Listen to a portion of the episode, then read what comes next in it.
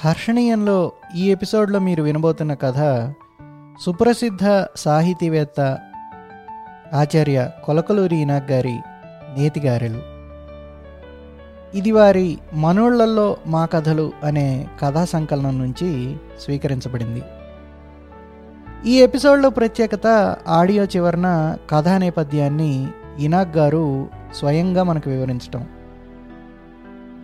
కథలన్నీ కూడా డెబ్భై ఏళ్ళ క్రిందటి గ్రామీణ జీవితాన్ని వివరిస్తూ అప్పుడున్న సామాజిక పరిస్థితిని మన కళ్ళకు గట్టినట్టుగా వివరిస్తాయి. తమ రచనను హర్షణీయం ద్వారా అందించడానికి అనుమతినిచ్చినందుకు కథా నేపథ్యం హర్షణీయం శ్రోతలకు అందించినందుకు ఆచార్య ఇనాక్ గారికి హృదయపూర్వక కృతజ్ఞతలు.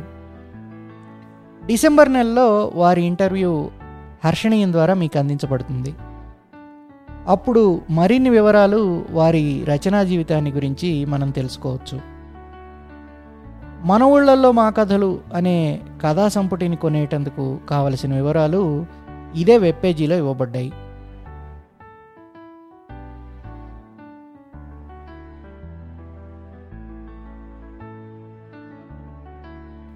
మా ఊరు వేజెండ్ల. అప్పట్లో గుంటూరు తాలూకాలో ఇప్పుడు చేబ్రోల్ మండలంలో ఉంది. మా ఊరు రెండు భాగాలు. రైలు కట్టకవతల ఊరు ఈవతల పల్లె. పల్లె వాళ్ళల్లో కొందరు ఊరి వాళ్ళ జీతగాళ్ళు. గవిని శ్రీరామయ్య గారింట్లో మా నాయన పెద్ద జీతగాడు. పొద్దు పొడవక ముందు ఇల్లు వదిలి వెళ్ళేవాడు. పొద్దు మునిగాకే వచ్చేవాడు. నాకప్పుడు ఎనిమిదేళ్ళు. చెల్లెలకి నాలుగు తమ్ముడికి కొన్ని నెలలు. మా నాయన్ని చూసిన రోజు మాకు పండగ. నేనప్పుడు మా పల్లెబడిలో మూడులోకి వచ్చా. తెలుగు వాచకం కొత్త వాసన ఇంకా పోలే. అప్పుడు శ్రీరామయ్య గారి చిన్న జీతగాడు పెద్దోడై పెళ్ళై వెళ్ళిపోయాడు. గొడ్డుగాసే బొడ్డోడొకడు మా దొరగారికి కావాల్సి వచ్చాడు. మీ బొడ్డోని మా గొడ్డుకాడు బెటరా అని దొరగారు మా నాయనతో అన్నాడు. మా నాయన సరే అన్నాడు. మన పెద్దోడిని దొరగారి గొడ్డుగాయడానికి పంపుదాం అన్నాడు మా నాయన మా అమ్మతో. మా అమ్మ వద్దంది. చదువుకొని అంది. అట్ట కాదన్నాడు మా నాయన. మా అమ్మ అది కాదు అంది. మా నాయన మొండికి తిరిగాడు. మా అమ్మ తండుకేసి కూసుంది. నా మాట పోద్ది అన్నాడు మా నాయన. ఆడి చదువు సెడుద్ది. అంది మా అమ్మ. ఆళ్ళు ఇళ్ళు పోగయ్యారు. సర్దుబాటు చేశారు. ఎప్పటికైనా కూలోనాలో చేసుకు బతకాల్సిన వాళ్ళమేగా. ఎప్పుడో ఎందుకు? ఇప్పుడే సేరనే అన్నారు. ఆడకూతురు అమ్మేం చేసుద్ది పెనివిటిని కాదంటదా? అన్నల మాట పెడిసేవని పెడుతుందా? ఏడుస్తూ కళ్ళు తుడుచుకుంది. నన్ను పొద్దున్నే నిద్రలేపి రెక్కబట్టుకొని లాక్కెళ్ళాడు మా నాయన ఊళ్ళోకి. దొరగారి సావిట్లోకి గొడ్లకాడికి. నాకు ఏడుపాగలేదు చదువుకుంటా అన్నాను. ఏడ్చేవులే అన్నాడు మా నాయన. ఏడుస్తానే ఉన్నాను. పలకా బలపం తెలుగు వాచకం ఎక్కాల పుస్తకం సంచి ఏడుస్తున్నట్లు అనిపించింది. పొద్దున్నే లేవాలి. ఊళ్ళోకి పోవాలి. గొడ్డకాడి కసువు పేడ వేరువేరుగా దిగాలి. సావిడి ఉడవాలి అప్పుడు భూసింహ బువ్వ పెట్టుద్ది. ఆనక గొడ్డు తోలుకుపోవాలి భూసింహకు నాకు మంచి మాలిమి. ఆమె మాట్లాడకుండా బోవు పెట్టదు. నేను మాట్లాడకుండా తినకూడదు. భూసింహ అంటే శ్రీరామయ్య గారి భార్య. దొడ్డ ఇల్లాలు. పెట్టుపోతల్లో పెద్ద సెయ్యి ఎముకలు లేని సెయ్యి ఆమెకు ముగ్గురు కొడుకులు. పెద్ద కొడుకు రాధాకృష్ణయ్య. కమ్యూనిస్ట్ అని పెద్ద పేరు. పెళ్ళయింది. రెండో ధర రాఘవయ్య. పెళ్ళిడికొచ్చాడు. పెద్ద పెడసర్పేవారం మంచోడే. మూడో ఆయన రాజయ్య. గుంటూరు బడిలో చదువులు చదువుతున్నాడని గొప్ప పేరు. ఆ ముగ్గురులో ఎవరు గొడ్డుగాయరు? రాజయ్య నాకంటే నాలుగేళ్ళు పెద్దోడు. చదువుకుంటున్నాడు. ఉన్నోడుగా గొడ్డుగాయడు. నేను బడికి పోతున్నా. లేనోడినిగా గొడ్డుగాయాలి అందుకే జీతానికి కుదిరా బువ్వకాడ బూసిమ్మకు నాకు ఒకటే తంతు. ఎందుకురా మొద్దుకు మళ్ళీ అట్ట నిలబడ్డా? గిన్నె తెచ్చుకోక? అనేది. గిన్నె తెచ్చుకొని కూర్చుంటే నోరు లేదా మోగ సన్నాసి? అడగమే? అనేది. బూసిమ్మ బువ్వ పెట్టవమ్మా అనేవాణ్ణి. ఏందిరా సచ్చినోడా? బూతులు తిడతన్నా? అనేది. శ్రీరామయ్య గారు కలగజేసుకొని ఆడేడ బూతులు తిట్టాడు దొరసాని అనేవాడు. మరాడ కోతగొయ్యడే అనేది. అప్పుడు దొరసాని బోబెట్టు అనేవాణ్ణి. ఏందిరా ముదనష్టపోడా అరుపులు ఆగలేవా? అంటూ గిన్నెలో కూడు గుమ్మరించేది. తిను దిక్కులు చూస్తామే అని కసిరేది. కూరయ్యవా? అంటే ఎక్కడలేని కూడా కూడ కూరు కొమ్ము నీయదాని కొడుతుంటున్నాయి. ఎందుకైనో? అనేసేది. ఆవగాయో ఊరగాయో పప్పు రసం వేసి ఏం కడుపురా నీది? ఎంత తిన్నా నిండదో? ఏమేసినా వద్దనువో? అని నవ్వేది. నా కొళ్ళు మండేది. ఏం చేయను? పెట్టేదేమే తినేది నేను. ఆమె ఏం పెట్టినా తినాలి ఏమన్నా పడాలి. నువ్వు తిన్నట్టు కాదు గొడ్డును కడుపు నిండా మేపకురా. అనేది. నేను తలుపుపోయేవాడిని మొద్దు ముండా కొడక నోరు లేదా ఊ అనము ఆనవు అనేది. నేను అట్టాగేలే అంట గొడ్డు దొలికిపోయేవాడిని శ్రీరామయ్య గారికి ఒక ఆవు రెండెడ్లు రెండు దున్నలు నాలుగు పాడిబెర్రెలు రెండు సూడి ఉండేవి. ఎడ్డు దున్నలు మేపే పని నాకు లేదు. పాడిబర్రెల దూడలు నాలుగు పేయిలే. బర్రెల్ని దూడల్ని వేరు చేయటం నాకు ఇష్టం కాదు. దూడలు నడవలేవు. సావిట్లోనే కట్టేసేవాళ్ళు వేళపాళ లేకుండా దూళ్ళు పాలు తాగితే ఇంకేమనుందా భూసిమ్మకు పాలు పెరుగు పేడ అమ్ముద్దని పెద్ద కీర్తి. బరిగొడ్డు పాలు దూడలు తాగెత్తే నా పని అయిపోయిందే అదేం చిత్రమో కానీ ఏ బర్రె దగ్గరికి దాని దూడే చేరేది. పొద్దెక్కక ముందే కొడ్డు దోలుకుపోవాలా. గొడ్డు మేత మేసే చోటు రైలు కట్ట రెండు పక్కల ఏటవాలుగా ఉన్న తావు. బళ్ళకట్ట నుంచి ఒకటో తూ దాకా ఉన్న గడ్డికి శ్రీరామయ్య గారు హక్కుదారు. గొడ్డు రైలు కట్టకు అటు ఇటు మేస్తూ కట్ట దాటేటప్పుడు రైలు వస్తే సావు. అదొక్కటే జాగ్రత్తగా ఉండాల్సిన పని. గడ్డి ఒత్తుగా పెరిగేది. నవనవలాడుతూ ఉండేది. మంచు బొట్లు మెరుస్తుంటే చూడముచ్చటగా ఉండేది. గొడ్డు మలసబడ మేసేవి ఎండాకాలం ఆ మేత గొడ్డపాలిటి వరమే. ఎంత మేసినా తిరిగేది కాదు. బరిగొడ్డు ఆసిపోతివి. ఎంత తిన్నా అటికి ఆకలి తీరదు. కసాబిసా కలేసి మేలేసి నవిలేసి పడుకొని నెమరేసేవి. బుద్ధి పుడితే కుంటల్లో నీళ్ళు దాగేవి కడుపు నిండితే కట్టవారని కాళ్ళారు జాపేవి. ఎంత లెగ్గొట్టినా లేసేవి కావు. పొద్దేటోలుతున్నప్పుడు అయ్యే లేచి ఇంటి పట్టేవి. ఆటి నడక సోకేయే సోకు. తోవలో దేవళ్ళ చెరువులో దిగి మునిగి తేలి నీళ్ళు దాగి పొక్కిలించి తోకతో వీపును బాదుకొని ఆడుకునేవి. బుద్ధి పుట్టినప్పుడు లేచి ఒడ్డెక్కేవి. అటు పోయేదాన్ని ఇటు మల్లేసి గుంపు కట్టి ఊళ్ళోకి సావిట్లోకి తోలుకొచ్చేవాడిని వాటిని ఘాటికాడ తలుగులకు కట్టేసి ముందింత గడ్డేసి వాము ముందు కుందు కూర్చునేవాడిని బూసిం వచ్చి పాలు పిండుకుపోయేది దూడల్ని చూస్తుంటే నాకు సూరం అనిపించేది పొద్దుపడమట మునుగుతున్నప్పుడు గిన్నె తీసుకుపోయి భూసిమ్మ భూసిమ్మ బొవ్వు పెట్టవమ్మా అనేవాణ్ణి. ఏ ఇందిరా సచ్చినాడా బూతులు తిడుతున్నా? అనేది. ఇది జీతగాడి దినచర్య.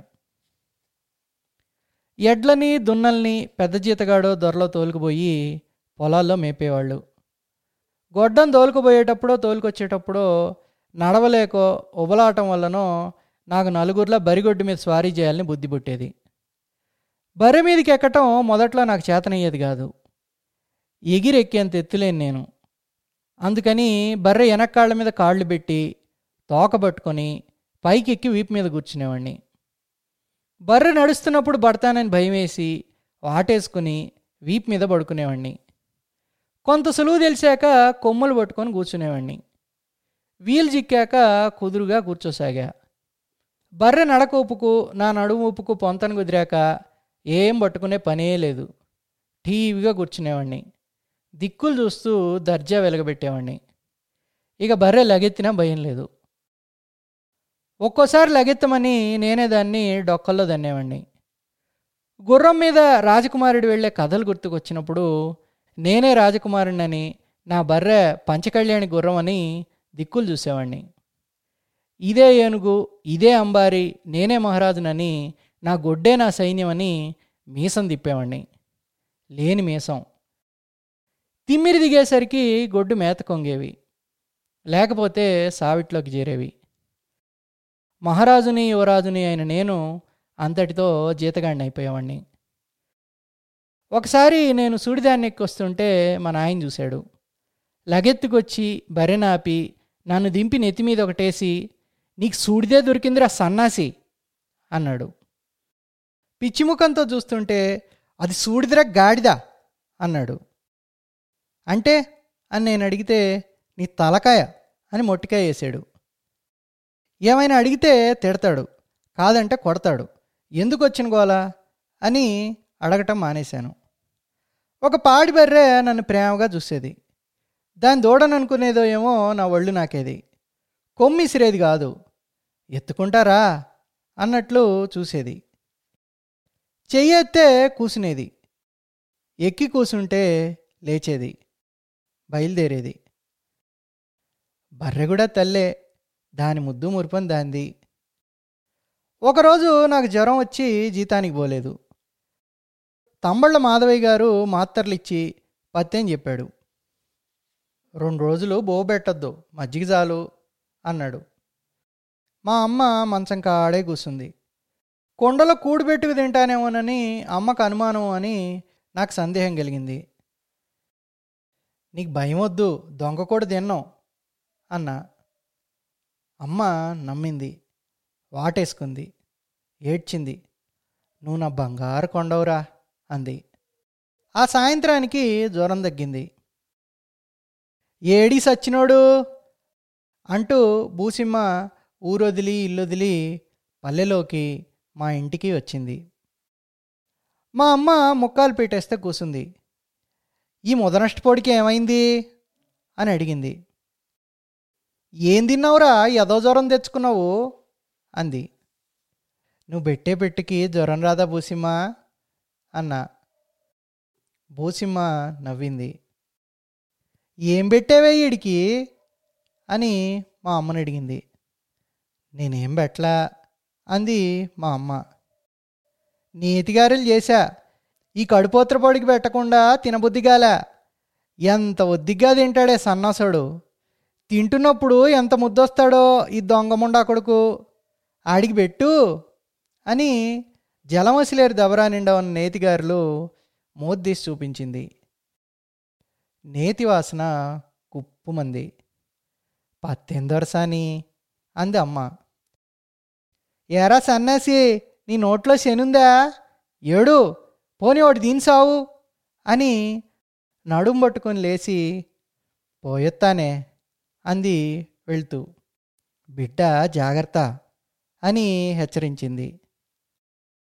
భూసిమ్మ కూడా తల్లే అమ్మ కూడా అమ్మే. నేతిగారెలరా పోనీ ఒకటి తింటావా? అని అమ్మ అడిగింది. పత్తెంగదే వద్దులే బతికుంటే బోలెడు తినొచ్చు అన్న. మా అమ్మ నా బుగ్గలు పుడికి ఒళ్ళు దుడుచుకుంది ముత్తు పెట్టుకుంది. రాత్రి అమ్మ నాయన చెల్లెలు నేతిగారెలు తింటుంటే నేను వాసన తింటూ నిద్రపోయాను.